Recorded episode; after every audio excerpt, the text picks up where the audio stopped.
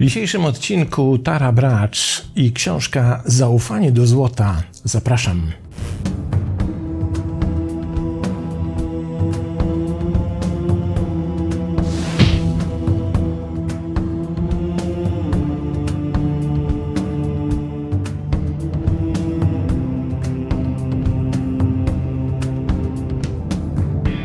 Tradycyjnie zacznijmy od sprawdzenia, kim jest autorka książki. Tara Bracz jest znaną na całym świecie nauczycielką medytacji i autorką bestsellerów. Radykalna akceptacja, prawdziwe schronienie i radykalne współczucie. Żadnej z tych książek nie znalazłem na rynku polskim, ale być może jeszcze się kiedyś pojawią, trzeba mieć nadzieję.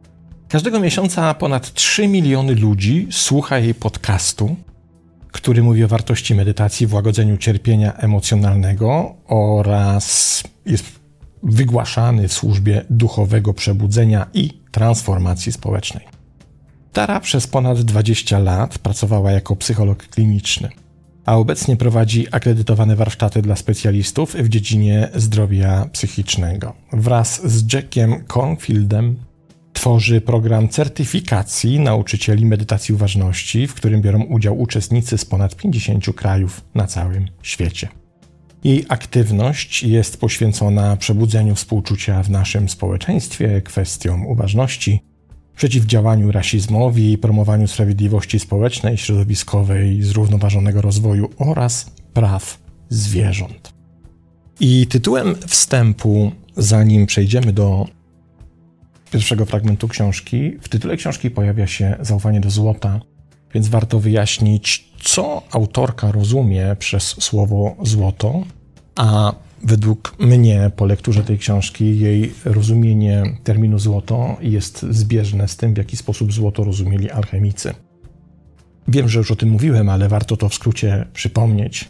Otóż cała alchemia polegała na dokonaniu takiej przemiany, która miała się odbywać w alchemiku, to on, alchemik, sam alchemik był nauczyniem alchemicznym.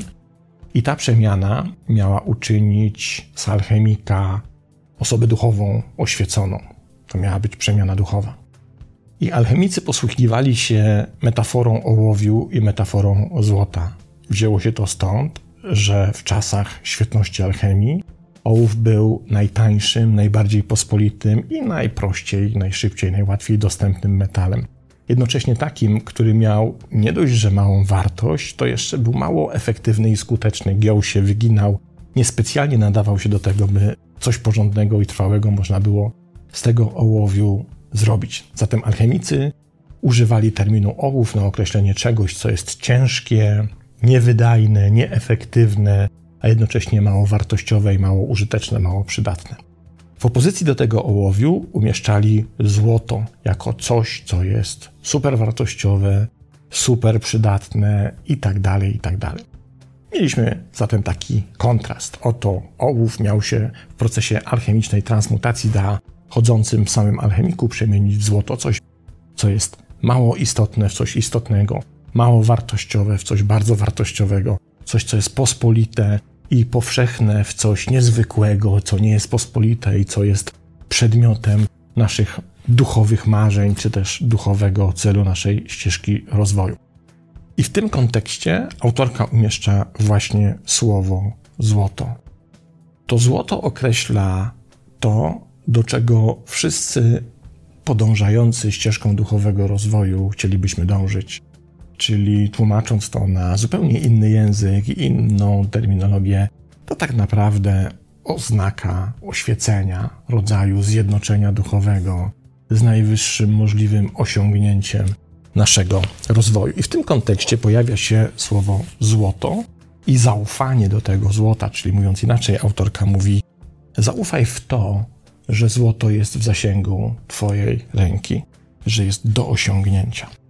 I po tym, sorry za nieco przydługi wstępie, pierwszy fragment. Przez dziesięciolecia w tle mojej codzienności krążyła modlitwa. Ufaj własnej dobroci i dostrzegaj dobro w innych. Ta tęsknota wyłoniła się z głębokiego cierpienia, przez które przeszłam we wczesnej dorosłości.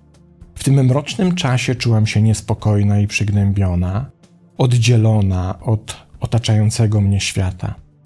Ciągle oceniałam siebie jako niedostateczną, niewystarczająco dobrą, wątpiąc w swoją podstawową wartość. To oczywiście powstrzymywało mnie od poczucia bliskości i połączenia z innymi i światem. Zablokowało mi poczucie kreatywności, uniemożliwiło mi pełne życie. Złoto naszej prawdziwej natury nigdy nie może być zmatowiałe.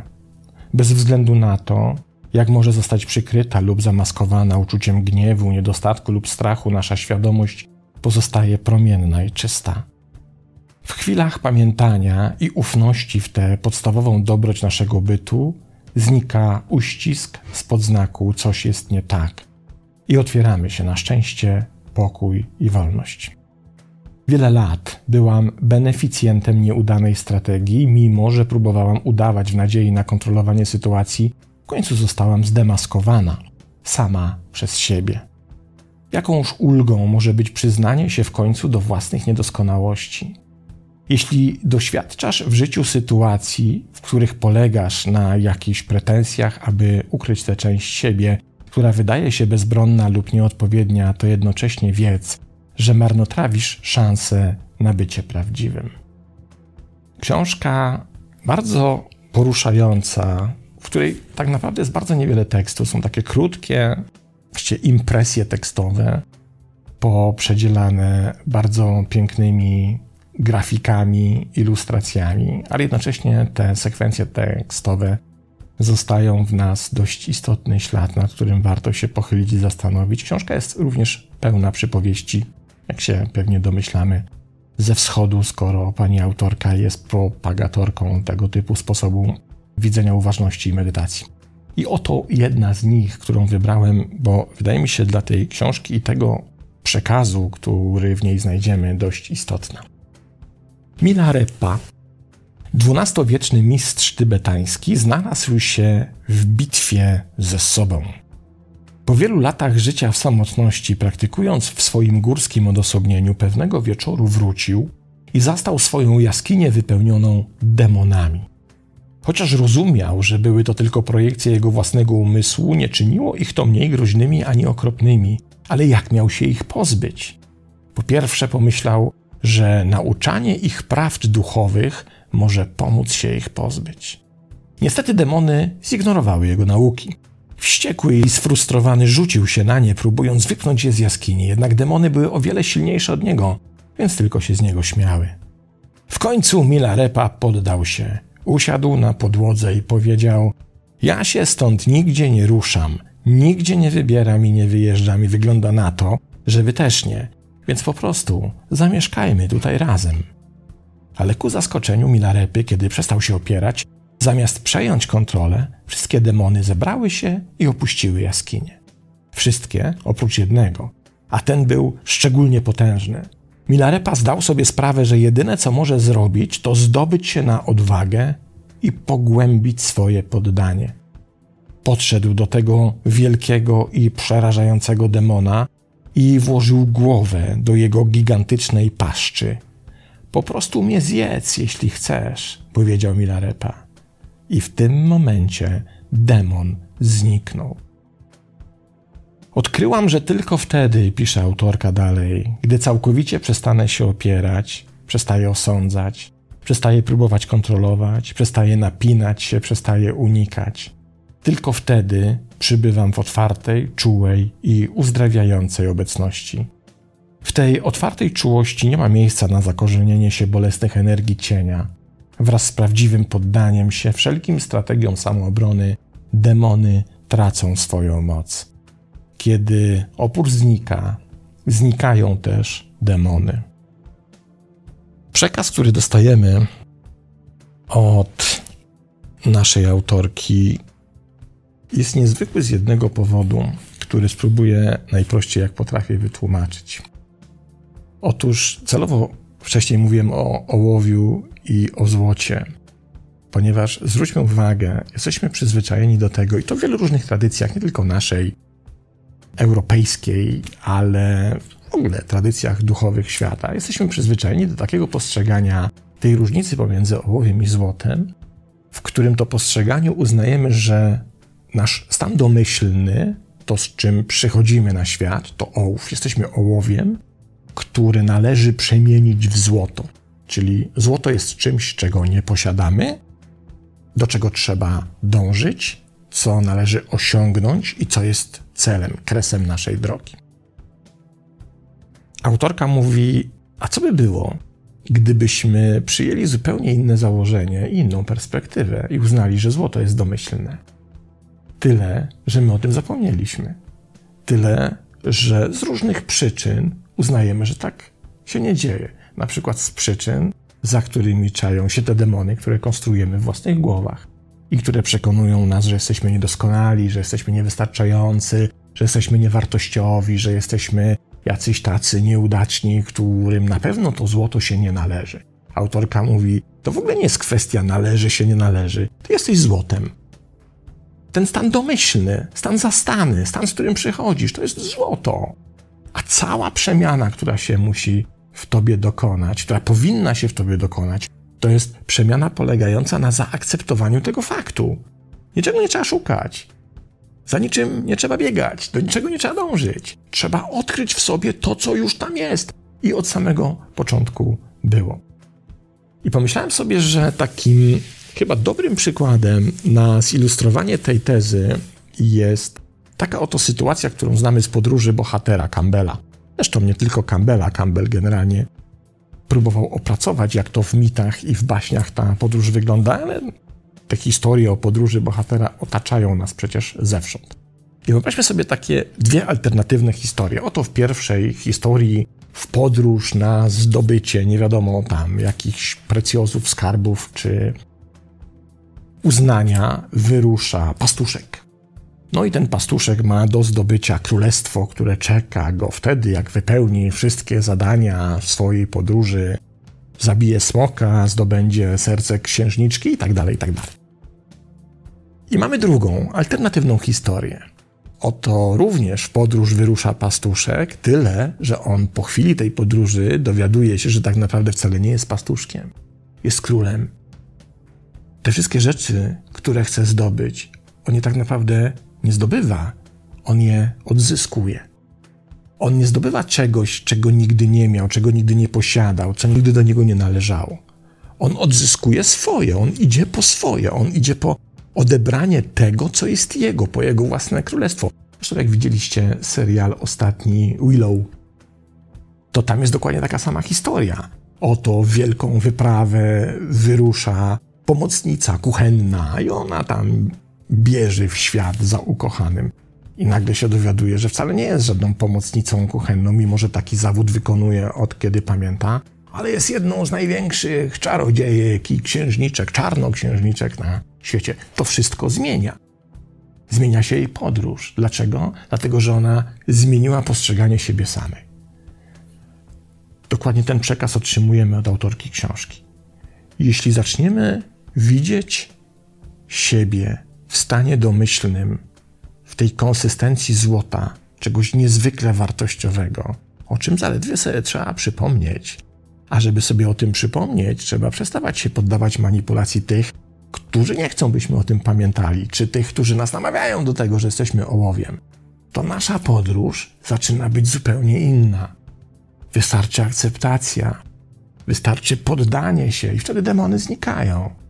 Wystarczy uświadomienie sobie tego złota, i wtedy nagle się okazuje, że to, co tworzy nasze ego, nasz wewnętrzny krytyk, to wszystko, czego doświadczamy i co sobie tłumaczymy, interpretujemy, to tak naprawdę zaburza nasze pamiętanie o tym, że jesteśmy złotem i odbiera nam to, co nam się jak temu pastuszkowi w drugiej alternatywnej wersji historii, który dowiaduje się, że jest królem, jest po prostu należne. Niesamowita perspektywa, prawda? Złoto być może jest naszym stanem domyślnym. Przeczytajmy kolejny fragment.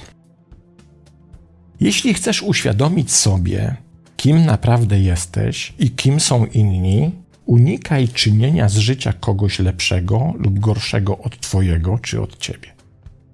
A jeśli Twój umysł tworzy hierarchię, nie wierz w to. Chwilach uwolnienia od porównań, osądów i hierarchii budzimy się do jedności, która jest tkanką całego bytu i szacunku dla nieskończonych i ciągle zmieniających się przejawów życia. Im bardziej stajemy się uważni na przemijające myśli, emocje i doznania, tym bardziej znajdujemy się w niebie samej świadomości. Prowadzi to do wyzwalającego wglądu: Nie jestem moimi myślami.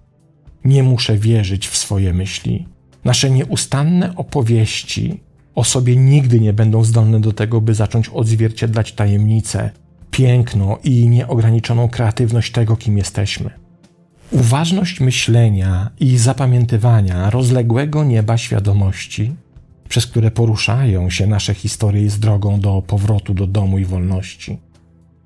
Przestrzeń w naszych ciałach i przestrzeń, która wypełnia ten wszechświat, jest jedną ciągłą przestrzenią, wypełnioną światłem świadomości. Nie ma w niej podziału na to, co wewnątrz, ani na to, co na zewnątrz. Ta bezgraniczna, niepodzielna przestrzeń świadomości z jej nieskończonymi przejawami życia jest naszym prawdziwym domem. Kiedy nasze serca są gotowe na wszystko, jesteśmy wolni, by kochać bez powstrzymywania się, wolni, by wyciągać rękę, gdy inni cierpią, i wolni, by celebrować piękno i tajemnice naszego świata. Jesteśmy wolni, aby żyć z twórczej i nieograniczonej świadomości, która jest naszą prawdziwą naturą. Bez względu na to, jak daleko możemy zawędrować, bez względu na to, jak intensywnie szukamy, przebudzona czuła świadomość, której szukamy, jest już w nas. O pół oddechu od wspomnień. To esencja naszego istnienia może zostać zrealizowana w dowolnym momencie, kiedy dotrzemy do bezruchu w pełnej obecności. Dowiadujemy się, że jednym z największych demonów, jak w tej przypowieści o Milarepie, tym ostatnim, który stoi i blokuje nam przejście do nieba świadomości, jesteśmy my sami. Nasz umysł jest ta biegunka myśli, które tworzymy w głowie. To częste pławienie się w cierpieniu, ponieważ z różnych powodów nasze ego przegonuje nas do tego, że tak być powinno. I warto tego demona pokonać, bo to on trzyma łapę na tym złocie, na tym alchemicznym systemie i procesie transmutacji, który warto podjąć i który ma nas poprowadzić ku tej ścieżce zdobycia duchowych trofeów. Ten proces zresztą, jeśli Was zaintrygowało, to rozróżnienie pomiędzy alchemicznym ołowiem a alchemicznym złotem opisałem w swojej alchemii duchowego rozwoju, więc serdecznie polecam lekturę tej książki. Tu znajdziecie właśnie wszystkie konotacje alchemicznego ołowiu i złota. A tymczasem przejdźmy do następnego i ostatniego już fragmentu. Tybetański nauczyciel Tsongki Rinpoche oferuje prostą grę, która może być wyzwalającym przypomnieniem.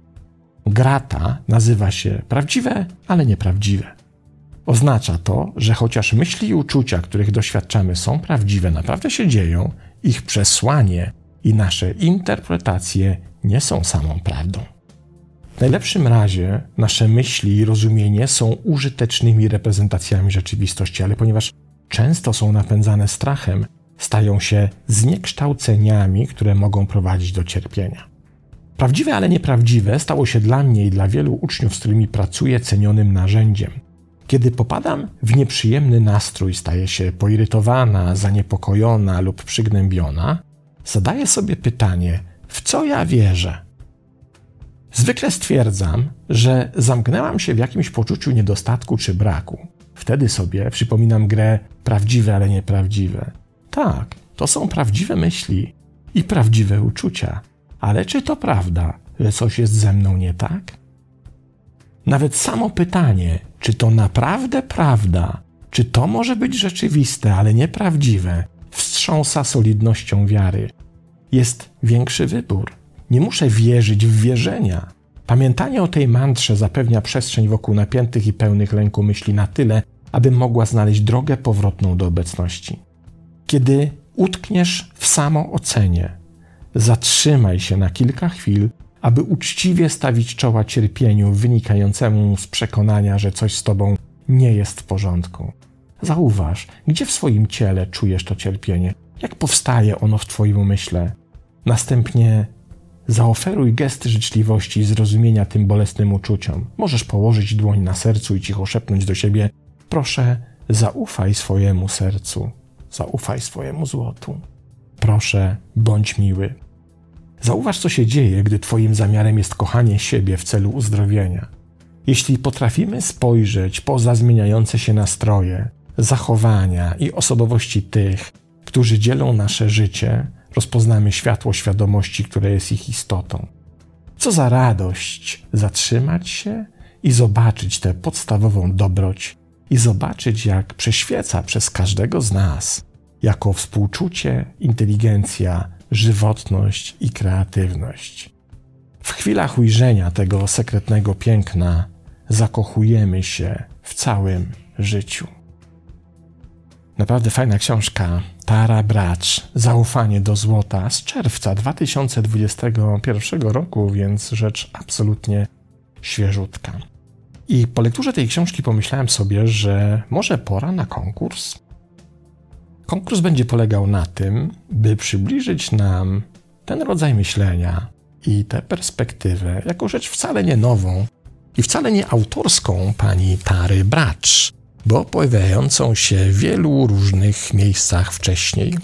I konkurs będzie polegał na tym, by, a może najpierw powiem, co jest do wygrania. Do wygrania będzie książka moja ostatnia, czyli Księga Ukrytych Praw, którą wyślemy, oczywiście pokrywając również koszty przesyłki. Konkurs będzie polegał na tym, żeby w komentarzu pod tym filmikiem zamieścić to, co odpowiada Poncjusz Piłat w książce Bułhakowa Mistrz i Małgorzata na słowa Jeszua Hanokri, który mówi do niego dobry człowieku. Są dwa takie fragmenty, w których Piłat reaguje na słowo jesteś dobrym człowiekiem. Chodzi mi o pierwszy. Osoba, która pierwsza zamieści ten cytat, dostanie książkę. Dlaczego o tym pomyślałem? Ponieważ teoria, że wszyscy są dobrzy, wcale nie jest taka obrazoburcza i rewolucyjna.